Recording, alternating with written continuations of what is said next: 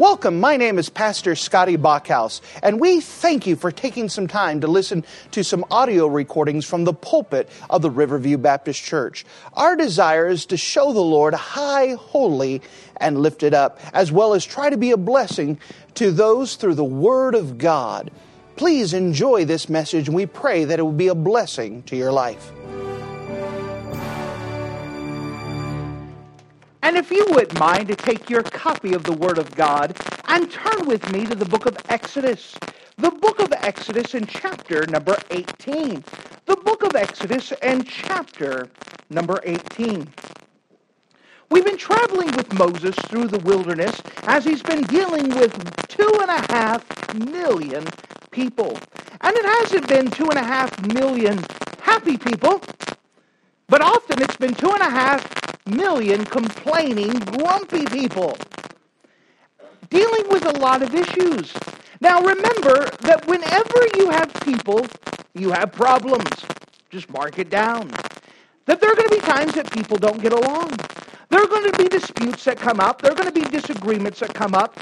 And someone has to handle it. Well, at this time, it's been Moses. Can you imagine one person trying to settle all of the petty arguments of two and a half million people? That would be a tough job for anyone. Well, let's jump in and see how this is handled in the book of Exodus in chapter number 18. The book of Exodus in chapter number 18. And notice with me in verse number 1. Exodus chapter 18 and verse 1. When Jethro, the priest of Midian, Moses' father in law, heard of all that God had done for Moses and for Israel his people, and that the Lord had brought Israel out of Egypt, then Jethro, Moses' father in law, took Zipporah, Moses' wife, after he had sent her back. And her two sons, which the name of the one was Gershom, for he had said, I have been an alien in a strange land. And the name of the other was Eliezer. For the God of my father, said he, was mine help, and delivered me from the sword of Pharaoh. And Jethro, Moses' father-in-law, came with his sons and his wife unto Moses into the wilderness, where he encamped at the mount of God. And he said unto Moses, I, thy father-in-law Jethro, am come unto thee, and thy wife, and her two sons with her. And Moses went out to greet his father-in-law, and did obeisance, and kissed him. And they asked each other of their welfare, and they came into the tent. And Moses told his father-in-law all that the Lord had done unto Pharaoh and to the Egyptians for Israel's sake, and all the travail that had come upon them by the way, and how the Lord delivered them. And Jethro rejoiced for all the goodness which the Lord had done to Israel, whom he had delivered out of the hand of the Egyptians. And Jethro said, Blessed be the Lord, who had delivered you out of the hand of the Egyptians, and out of the hand of Pharaoh, who had delivered the people from under the hand of the Egyptians. Now I know that the Lord is greater than all gods. For in the thing wherein they dwelt proudly, he was above them. And Jethro, Moses' father-in-law, took a burnt offering and sacrifices to God. And Aaron came and all of the elders of Israel to eat bread with Moses' father-in-law before God. And it came to pass on the morrow that Moses sat to judge the people. And the people stood by Moses from morning unto the evening. And when Moses' father-in-law saw all that he did to the people, he said, What is this thing that thou doest to the people? Why sittest thyself alone? And all the people stand by thee from morning unto even. And Moses said unto his father-in-law, Because the people come unto me to inquire of God. And when they have a matter, they come unto me, and I judge between one and another, and I make them know the statutes of God and his laws. And Moses' father-in-law said unto him, The thing that thou doest, not able to perform it thyself alone. Hearken now unto my voice, and I will give thee counsel. And God shall be with thee. Be thou for the people to Godward, that thou mayest bring the causes unto God. And thou shalt teach them ordinances and laws, and thou shalt show them the way wherein they must walk, and the work they must do. Moreover, thou shalt provide out of all the people able men, such as fear God, men of truth, hating covetousness, and place such over them to be rulers of thousands, and rulers of hundreds, and rulers of fifties, and rulers of tens. And let them judge the people at all seasons. And it shall be that every great matter shall they bring unto thee, but every small matter they shall judge, so that it be easier for thyself, and they shall bear the burden with thee. And if thou shalt do this thing, and God command thee so, then thou shalt be able to endure, and all the people shall also go to their place in peace. So Moses hearkened to the voice of his father in law, and did all that he had said.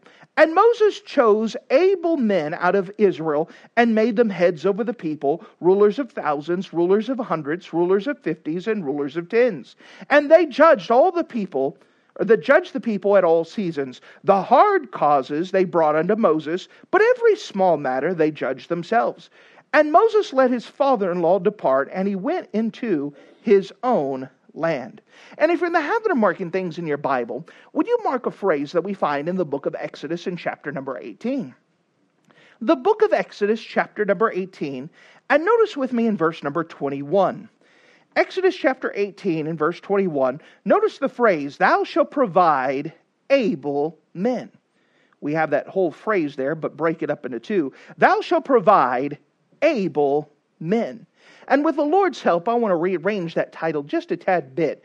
And with the idea here from this passage, able to provide faithful men. Able to provide faithful men. If you wouldn't mind, let's go to the Lord together and let's pray. Dear Heavenly Father, thank you so much again for you being a wonderful God. And I thank you for your wisdom that you display in here. That there's very practical ways of handling things that you give in your word, and that we just have to be obedient to them. Help us to have discernment as we open this up. That again, this is very pastoral, very practical, very something that we could apply easily, even in this own church here. We're asking that you would just help us to have a good understanding of each point of this, that we could move forward together, and that you could do more things as we serve you together than we ever could, just trying to do it our own self in our own way. Thank you again for you being a wonderful God. Fill me with your precious spirit even now. I dare not try to say what I think. Lord, I want to say what you want. That you would set things in order. Let this message be a help to our church folks as we move forward. In Jesus' name we pray. Amen. Well, as Moses and the children of Israel outside of Mount Sinai, remember they're in the land of Midian. This is the same place where Moses had been working for 40 years as a shepherd for his father in law, Jethro. And so he's come back to the same place where God had called him in Exodus chapter 3. So they crossed the wilderness. They're now in the area. And so, because they're in the area, his father in law brought his wife and his two kids to go see Moses. Now, some people said, well, where did Zipporah go? The last time we saw her, she was going with Moses to Egypt. Well, there was probably a very practical thing that if Pharaoh knew that his wife and kids were available, they could have been targets. And so when he realized that things were not going to be easy, he very practically said, Why don't you go back to dad and take the kids, and I'll catch up with you later. So it was a very practical idea for their own safety, so they could not be used against Moses to try to leverage and try to get Moses to not follow after God and give in to Pharaoh.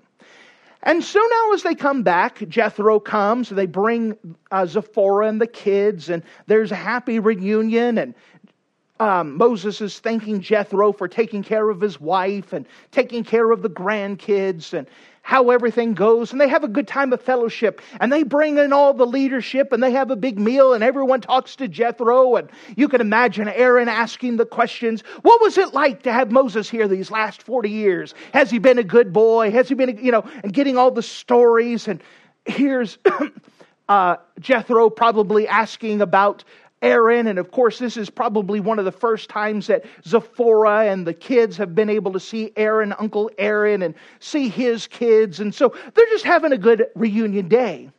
The thing is, is that work has to come. And so after they have a good day, the next day, Moses goes back to work. And with two and a half million complaining people, there's going to be people that have disputes. There are going to be people that have problems. He's in my spot, quit touching me, all the things that the kids have problems with. And so they're coming up to Moses and they're asking, well, what about this? And what about this? And he doesn't do this, and this isn't fair. And so what happens is that Moses gets up in the morning, he kind of sits down, and all the people flock to him. And one by one, he tries to take care of their problems. He's trying to be a good leader and he's trying to take care of this. And Jethro watches all day as this happens. Now, he doesn't say anything during the proceedings, he lets Moses go through it. But when he's done, he says, What in the world was this? Well, Moses said, Someone has to solve the problems, and God placed me in charge. And so what I'm trying to do is trying to handle it. He says, But do you see the line out here? There's too many for you to handle. You're going to wear yourself out. This isn't good. I mean, you're going to kill yourself. You're already 80 years old. Now you have to deal with the problems of two and a half million people. He says, This isn't good at all. He says, What you need to do is you need to teach someone else the Word of God. And you need to teach them how to teach someone else the Word of God. You need to show them the work. In fact, notice with me in verse number 19 as we see this, this um, advice from Jethro.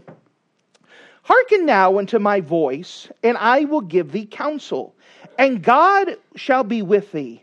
Be thou for the people to Godward, that thou may bring us the causes to God. So he says, All right, now it's your job. Your job is to go before God and go before the people. Your job is to give those causes. But you need to pull some people in, in verse 20, and thou shalt teach them the ordinances and the laws, and show them the way wherein they must walk, and the work they must do. So, Moses, your job is to direct traffic.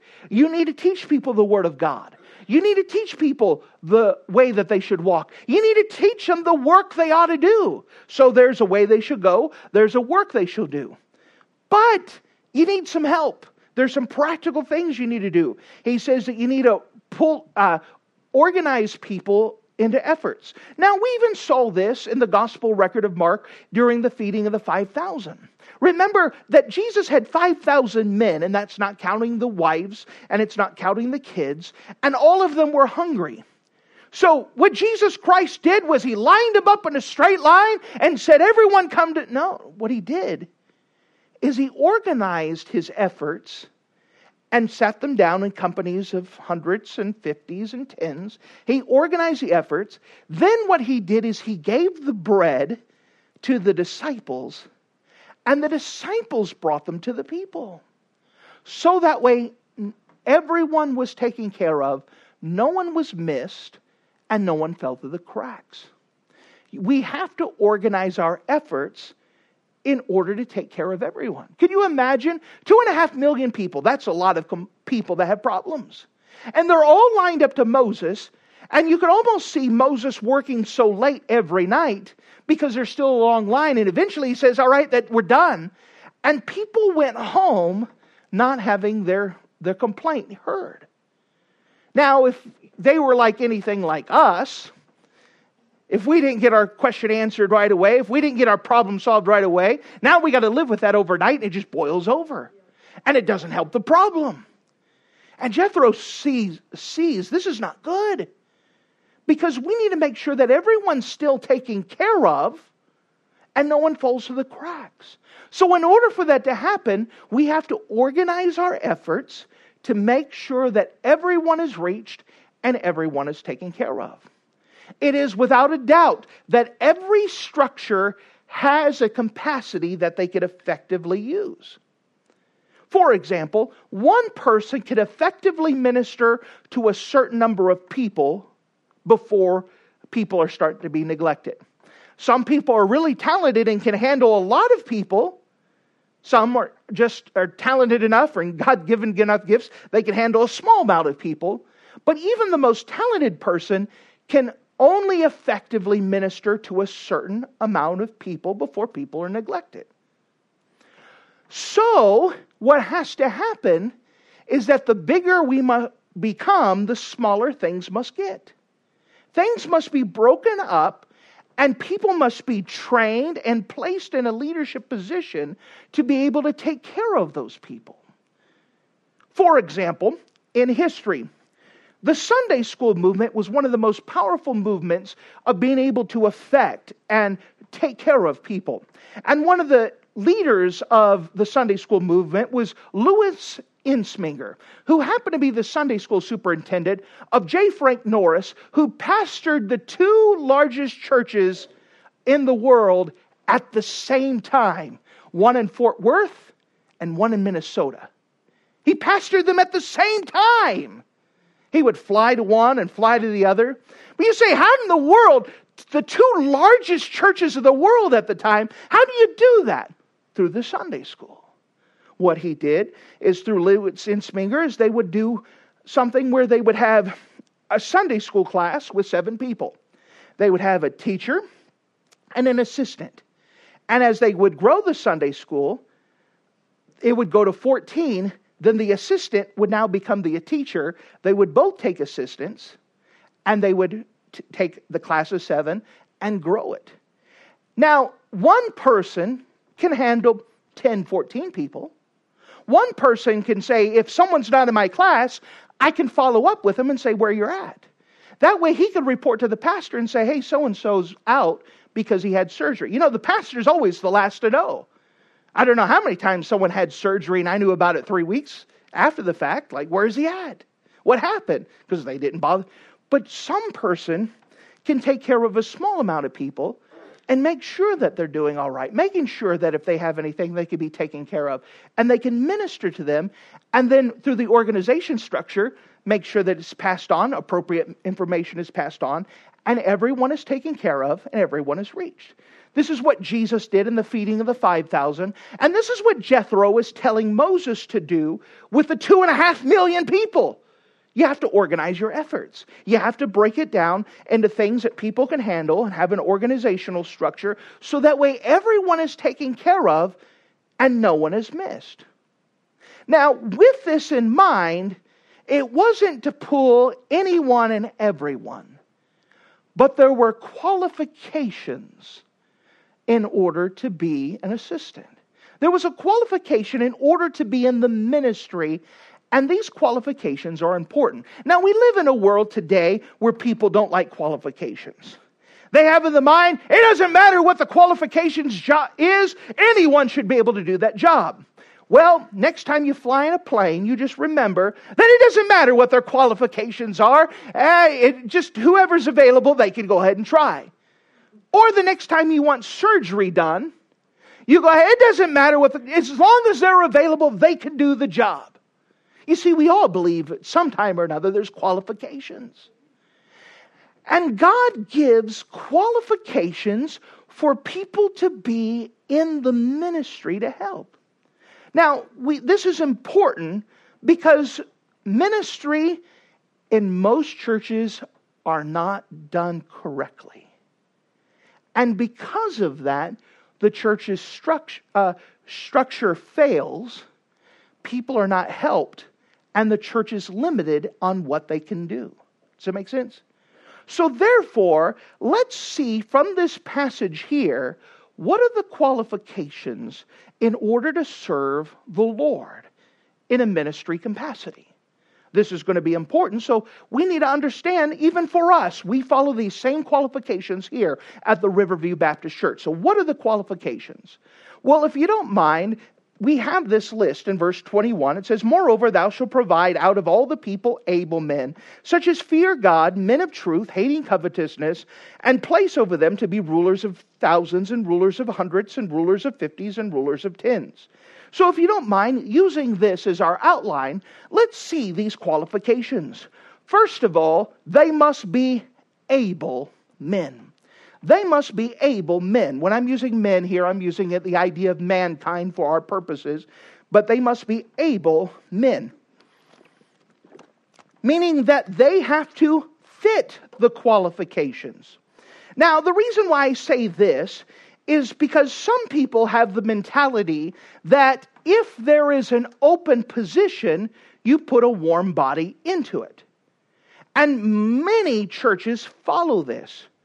So let's say, for example, true life example, my wife was sick one day.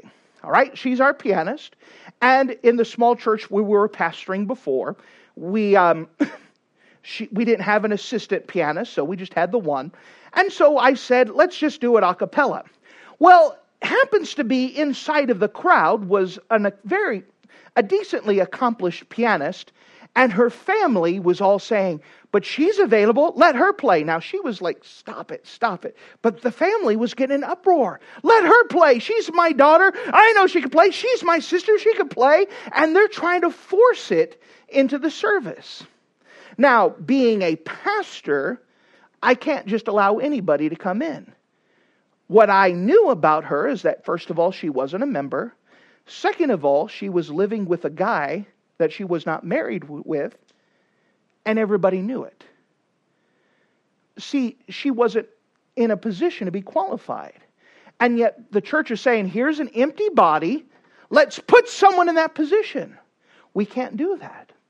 If a concert pianist came in here and said, Hey, I'm a concert pianist. Praise the Lord. Can I play? The answer is going to be no. Not right now. Why? Because we don't, are not looking necessarily for the accomplishment as we are finding someone who is right with the Lord.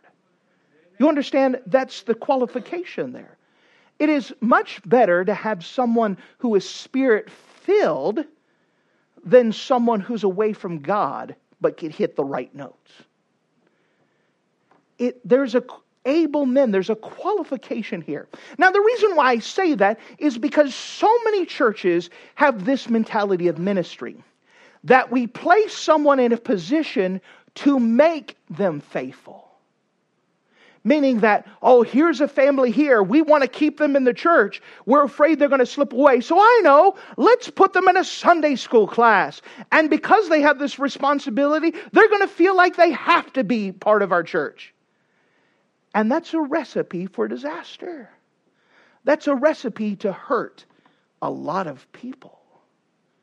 For example, I remember door knocking once and was talking with a lady and said, Are you 100% sure if you die today you go to heaven? She goes, No, absolutely not. I know I'm not 100%. I've been struggling with this. In fact, I've been going to this church over here. And she pointed the church and she goes, I've been going over there hoping to hear the answer. And they put me in a Sunday school class where I'm teaching it and I don't even know if I'm going to heaven. I don't understand why they want me to teach a class. Well, that's a recipe for disaster. We don't put people in a position to make them faithful. That's not how it works. Re- there's been many times that I've talked with a good family, nothing wrong with them, but they weren't members of the church, but they were considering members of the church. And at, over the meal, what they're waiting for me to say is, if you join our church, I'm going to give you this Sunday school class. And it never happened. And they didn't join because they were looking for a position in order to make them faithful. What we're supposed to be doing, according to this passage, is find faithful people to place in a position. That you're to find able men. This uh, word able in this context does carry the idea of faithful. That they're already faithful because they're faithful, we help put them in a position. Because they're faithful, we can trust them to be in a position. Now, let me give you and pull back the curtain of the ministry. I give everyone a small task to do. Everyone. And if they obey that small task, I'll give them another task and another task. But if I give them a small task and they say no or they say yes and don't do it, well, then I'm not going to give them anything else. I'll wait a little bit and test them a little bit later. You know what we're doing? Is that we're looking for faithfulness. Can they be trusted? Before I got here, the Riverview Baptist Church already had a policy that no one can serve in a position, trustee, teacher, whatever else, until they've been a member for a year. Why do they have that policy? By the way, I would have that policy even if it wasn't already in effect. Why? Because we're looking for faithfulness. And as they've proven themselves to be faithful to the Lord, then we can trust them to be in a position. By the way, anyone who becomes a Sunday school teacher or discipling someone is someone in this church that's already proven themselves faithful, and I can trust them. It's a high regard. I think a lot of them, if they're teaching in a class or teaching discipleship, they've already proven themselves. Does that make sense? But this is what the Bible says is look for. The very first thing is that we're looking for is faithfulness. They must be able men. They must be faithful. That's what we're looking for faithfulness. Now, that's not the only qualification, that's the first one. Now, with that idea of faithfulness, think about this that not only they must be faithful, but notice the second qualification.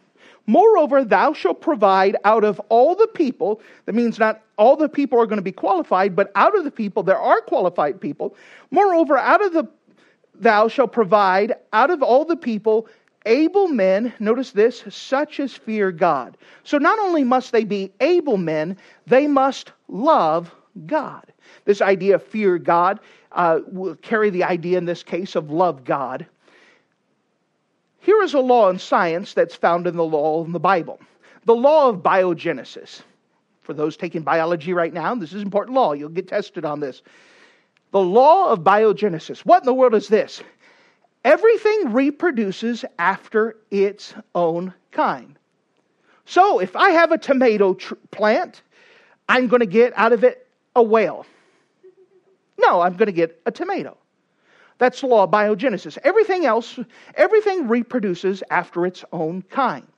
So, with this, we understand the principle that I will not reproduce necessarily what I want. I reproduce what I am. I don't reproduce necessarily what I want. I reproduce what I am. So the qualification here is they must love God. So, if you have a Sunday school teacher who doesn't read her Bible, what are you going to reproduce? Students who don't read their Bible. If you have a Sunday school teacher who is not a soul winner, what are you going to reproduce? Someone who is not a soul winner. You don't reproduce what you want, you reproduce what you are. This is what we call influence we know that for a teacher, you have three types of influence. You have the influence of content, you have the influence of communication, and you have the influence of conduct. I told you this is going to be practical. You say it's not normal preaching, but it's practical. So, this is what I actually, when I taught in school, I would have sometimes the principal ask me to teach a lesson, and I would teach a lesson about influence. So we have the influence of content, the influence of communication, and the influence of conduct. What is this? Well, first of all, is, is content. What are we teaching? Is the subject matter, that's what we're trying to teach the student. So if I'm teaching history, I'm expecting the student to understand history. If I'm teaching science, I want the teacher to understand science. If I'm teaching algebra, I'm hoping that somehow their brain is able to comprehend X's and Y's and all of the how that works together. So that's the main thing the teachers try to teach. However, at the same time, that's not all they're teaching.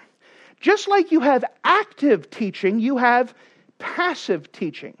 So I'm actively teaching them the content, but inactively, I'm also teaching them other things.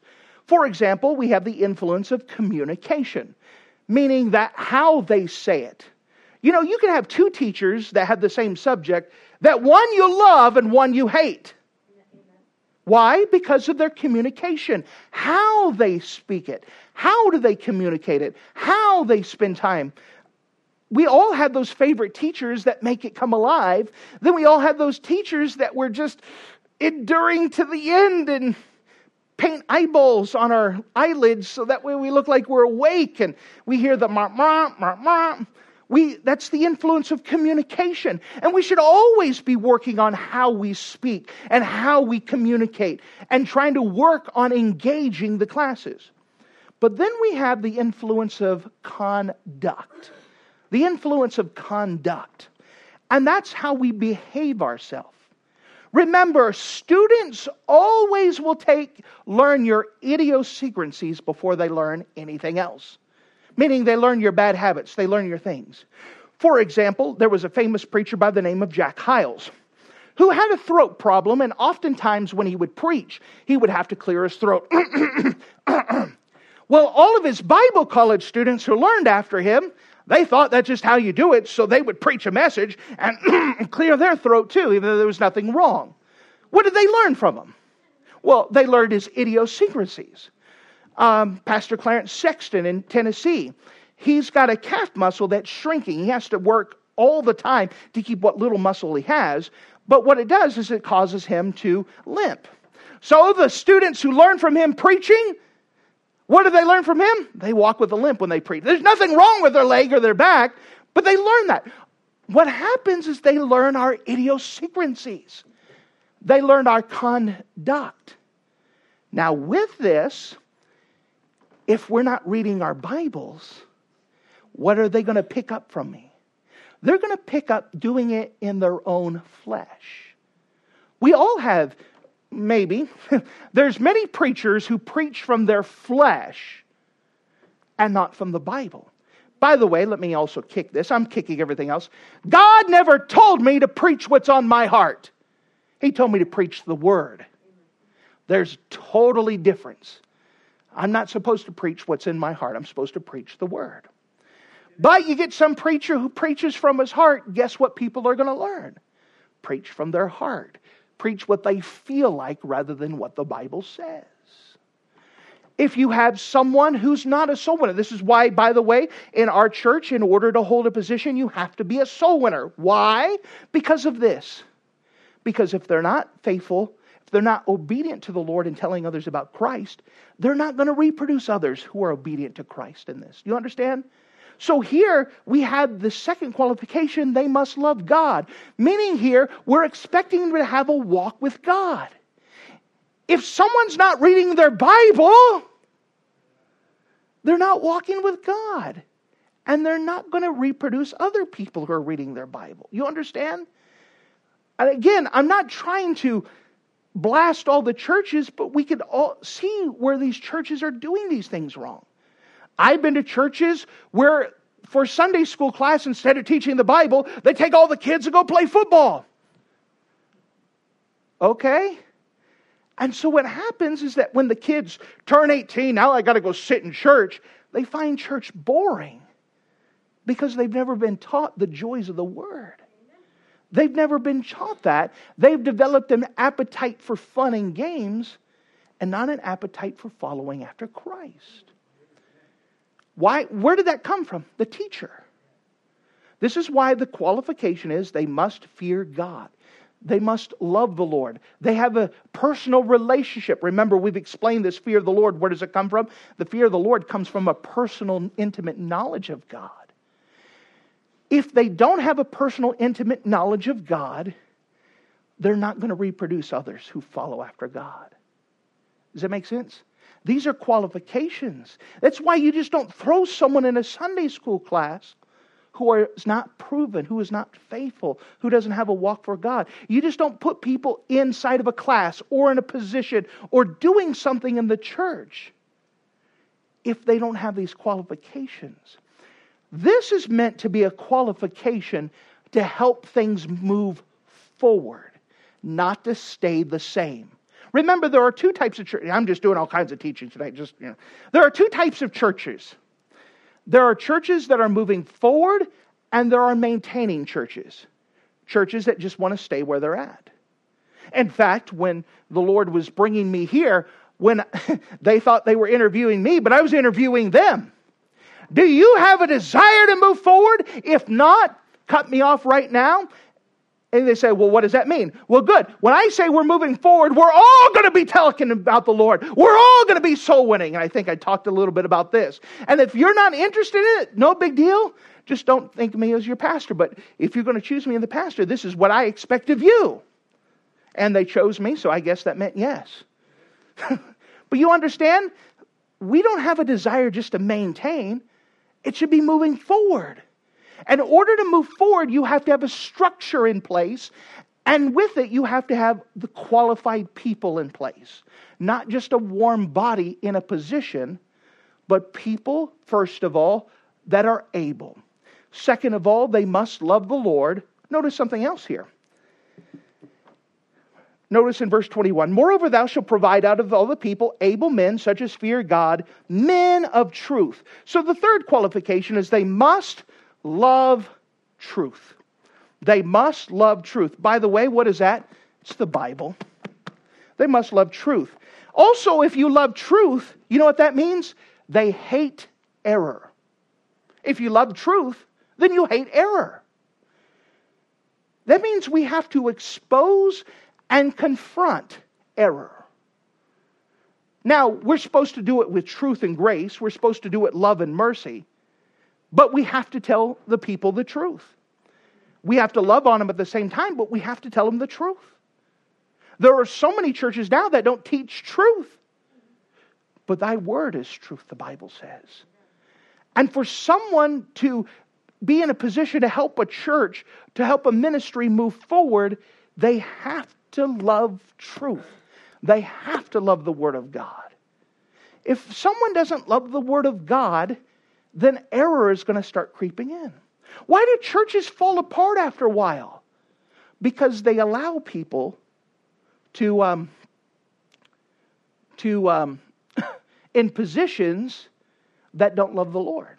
You could always go back to Dr. Lee Roberson. Dr. Lee Roberson, who was uh, one of the figureheads of the independent Baptist movement during the 40s, 50s, 60s, 70s, trained thousands of preachers who are serving worldwide. Many of them are still serving now. But the day that he resigned his church to become uh, uh, pastor emeritus, the church announced that they were changing doctrine and moving on something. And then on his deathbed, at his funeral, the church announced that they were quitting where they were standing and moving over here. How did that happen? Because people were placed in a position, just as a warm body, who didn't love truth. And it will start corrupting a church from the inside. You have to have people who love truth and are willing to stand on the truth and say, I'm sorry, this is what the Bible says. Now, does it mean we're hateful about it? We always have to watch our attitude and our spirit. But I'm sorry, we don't believe that here. We're not going to stand for it. I'm sorry, we don't teach that here. That's something we don't do. And that has to be done because error is always trying to come in. And we have to love truth. Notice something else. Moreover, thou shalt provide out of all the people able men, such as fear God, men of truth, hating covetousness hating covetousness. We just had a Sunday school lesson on covetousness and spent a lot of time on this. But covetousness carries the idea of desiring something it's not God's will for you to have. Desiring something not God's will for to have. People who are covetousness are often materialistic, meaning they're desiring the materials, the substance of the world. You know, you will doom your children if you want them to have the best of everything. You know, that mentality came after World War II, where that generation said, you know what? I want my children to have better than what I have. Then the next generation said, I want my children to have better than what I have. And I want my children to have better than what I have. And now you have a group of people that think they deserve everything and they're entitled for everything instead of being taught to work for what they want. This is where covetousness has brought our country and has brought people is they've lost this ability to work. They think that they're entitled and they think they're deserving. Money must not rule your life. Now, covetousness goes beyond the idea of desiring things, it also comes the idea of desiring reputation. If somebody is serving God for the idea of everyone look at how great I am, you're in the wrong business. We should be doing it to let people look at God, not us. It's all about Him. I have the biggest class. Well, if we're doing Sunday school right, no one's going to have the biggest class. Well, I'm the best toilet cleaner there is. Well, I hope someone brags about that. You understand? Covetousness is even in the qualification of being a pastor. Why is covetousness? Isn't a pastor supposed to be above that? Well, you know how many times a pastor goes, Well, how come they got more people than me? I had preachers come up to me and said, How come I don't have a max? They're coveting max. But you know, that's so easy to do. Well, how come I don't have that? How come we don't have something nice like this? We do that in our Sunday school classes. Well, they always get the better vacuum than I do. They have the better Sunday school class. Why can't I have students like that? And that's covetousness. And that's a good way to ruin a lot of things by putting someone who, who's all about them and trying to make them look good rather than trying to make God look good. Pointing up to Him. It's all about Him. Again, this is some practical things. These are very useful things. You understand with the idea of covetousness that what we do in moderation, our children will do in excess. They're always pushing the envelopes. This is why we ask for our teachers to have certain standards. Why? Because the next generation is always going to take it further than we go. They're always going to make things worse. They're always going to push the envelope. They're always trying to see what they can get away with. That's just the nature of how it is. In fact, our children will use what we do to either accuse themselves or excuse themselves. That our children will use what we do to either accuse themselves or excuse themselves. Accuse themselves is the good thing, it's convicting. Well, you know, mom always followed the Lord and read her Bible. I'm not reading my Bible. And it's going to be a challenge to them. But my mama didn't read the Bible, so I don't see why I have to read the Bible. See, they're excusing themselves. You see, this idea of influence comes into play in how we work with people, in our attitudes, in our following after the Lord. That we understand that there's another generation that comes to play that watch what we do and how we do it. And we want them to take the good things out of it rather than use it as an excuse to do whatever they want. But there's one more qualification here. As we see this, moreover, thou shalt provide out of all the people able men, such as fear God, men of truth, hating covetousness, and place such over them to be rulers of thousands, rulers of hundreds, rulers of fifties, and rulers of ten. And let them judge the people at all seasons. That it shall be that every great matter they shall bring to thee, but every small matter they shall judge, so it shall be easier for thyself, and they shall bear the burden with thee if we notice here, Jethro even goes on and says in verse 23 And if thou shalt do this thing, and God command thee so. What we see here, this last qualification, is they must be willing to accept this as a God given responsibility. A God given responsibility. You know why I'm playing piano? Not because pastor's making me. I'm doing this for the Lord. You know why I'm teaching this class? Not because no one else will do it. I get to do this. I'm doing it for the Lord. I'm going to do my best. You understand there's a different motive. Why am I vacuuming the church? Nobody else will do this stupid thing. I'm doing this for the Lord. They have to accept this as a God given responsibility. This is my place and what God has given me to do. And I get to serve God. I get the privilege of serving God. You know, to be a leader there's a couple things that are there. First of all, to be a leader, you must walk a much finer line than others. Why? Everyone's watching you.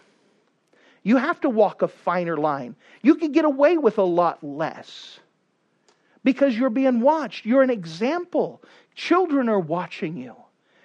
And that's part of it. If someone's not willing to take that responsibility, they shouldn't take the responsibility.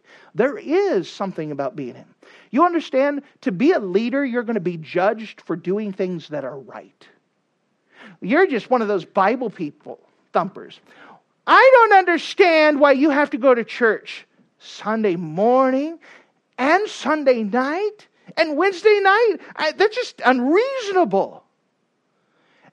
They're going to be, as a leader, you're going to be judged for things, doing what's right. Why do you have to teach out of that Bible? Why can't I use what I want? Well, there's a reason for that. Why do we do such things here? Well, let me explain why. We're going to get criticized for doing what's right. It's going to happen. But if someone's not willing to take that criticism, they should not take the position.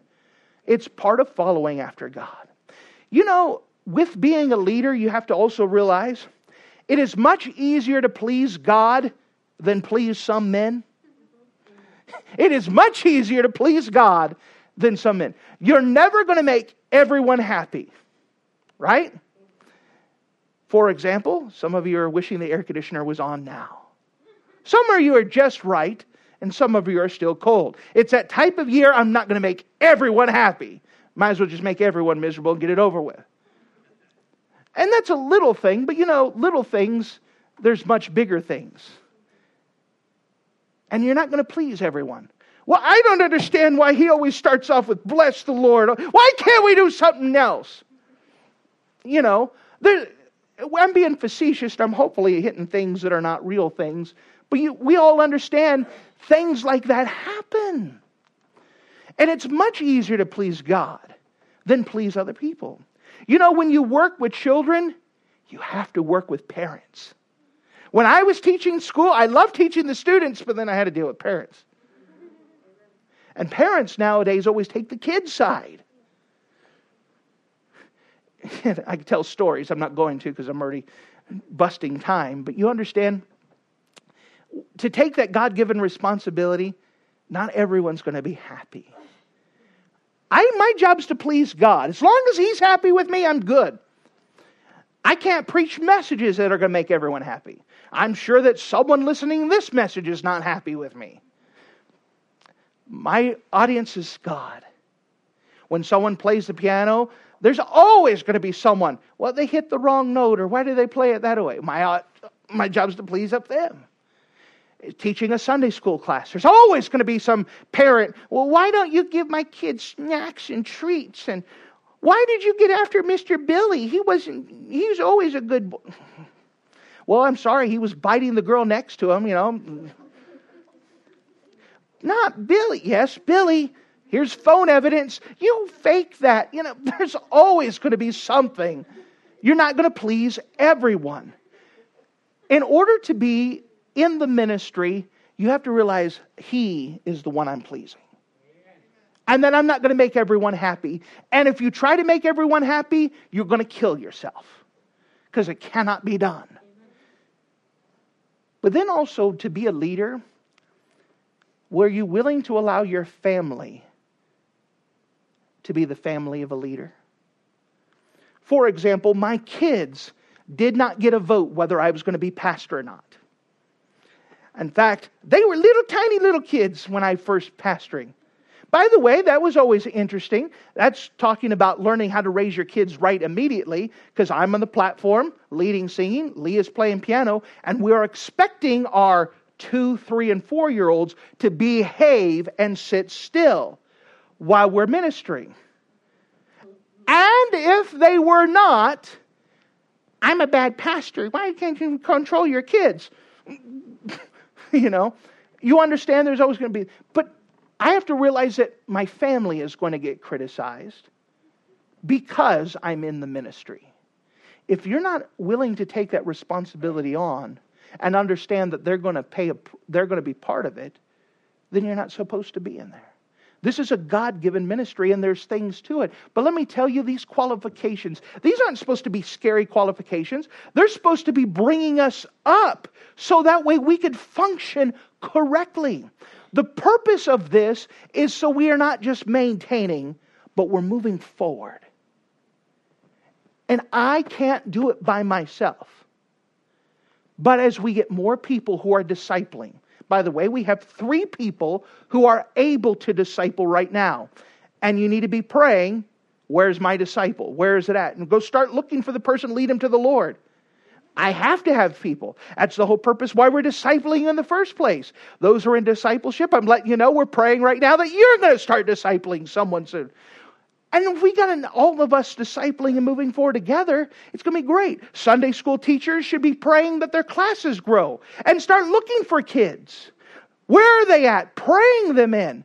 If kids make yourself friendly to the kids right away. Uh, we're gonna, I'm looking for an assistant to the teacher for me so I can break off the adult class. Eventually, I'm going to look forward to me teaching the teens and have someone teaching the adults. I'm just letting you know we're going to be doing this. This Sunday school thing of keeping the classes small and splitting, that's what we want. I want ladies' classes. I want a Spanish speaking classes. I want a Hmong speaking class. I want a deaf class. I want ladies' class. I want all of these things. And they can happen. And they should be happening. But we're not placing anyone in a position where they're not qualified.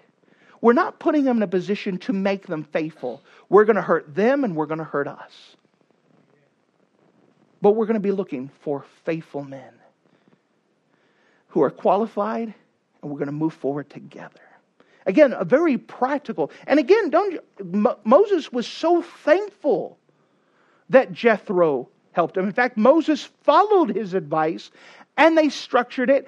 And as rough as the next 40 years was going to be, it would have been a lot worse if they didn't structure. Moses would have killed himself sooner. It would have been horrible. Same thing here. If we want to move forward, we need to be on the same page and we need to know what the qualifications are, what we're looking for in people as we move forward. You say, Well, I'm not there yet. Well, that praise the Lord. It's a good self awareness. Let's pray that you become there. This isn't a thing that we're trying to disqualify people. We're trying to show you where the bar is so you can lift up to it so that we could fall. I want you to be praying, say, God, give us laborers. So we have that as one of our prayer requests. Lord, give us laborers. We're not asking for warm bodies, Amen. we're looking for laborers, people to help us. And this is what we're looking for when we're asking for laborers, able men who fit these qualifications, able mankind, able people. And we want to move forward. I hope you have the same desire that I do to see this church move forward. Not just to stagnate, not just to be here, not us four and no more, but just to move forward for the Lord and see our communities spread with the gospel. Thank you for listening to this audio message. This is Pastor Scotty Bachhaus, and I encourage you to take this information that you just received and make a specific decision to follow after the Lord. If you don't know Jesus Christ as your Savior, let me beg you to take the time to receive Jesus Christ for the forgiveness of your sins. If you are saved, I encourage you to make a decision in your life to help you get closer with the Lord. If there's anything specific we can do to be a blessing or to pray for you, we encourage you. Look us up on the internet at riverviewbc.com. Once again, that's riverviewbc.com. Or if you would prefer to call us, you could give us a call at area code 920 530 6308. Once again, that number is 920 530 6308. If there's anything we can do to be a blessing or an encouragement to you, please let us know. We would love to make ourselves available. Thank you.